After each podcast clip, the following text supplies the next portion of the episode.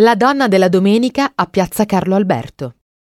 È il film diretto da Luigi Comencini che segue la storia del commissario Santa Maria, Marcello Mastroianni, e dell'omicidio sul quale sta indagando.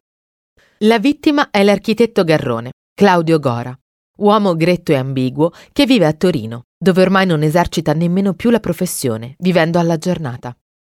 I portici sotto cui passa l'architetto Garrone, ignaro del suo destino, a inizio film, sono in piazza Carlo Alberto. Situata sul retro di Palazzo Carignano, la piazza prende nome dal re di Sardegna e sorge dove un tempo si estendevano i giardini interni dell'imponente edificio barocco progettato da Guarino Guarini. Nell'edificio all'angolo tra la piazza e via Carlo Alberto, sul lato verso via Po, ha abitato tra gli anni 1888 e 1889, in una stanza al terzo piano, Friedrich Nietzsche e vi ha scritto le sue opere L'Anticristo, Il crepuscolo degli idoli ed Ecce Homo.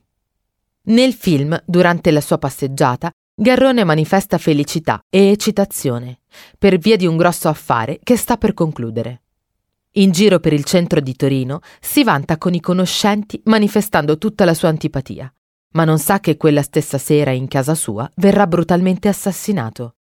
Nell'itinerario dell'architetto si possono notare inoltre scorci del piazzale Valdofusi, i giardini Cavour e piazza Vittorio all'imbocco con via Po.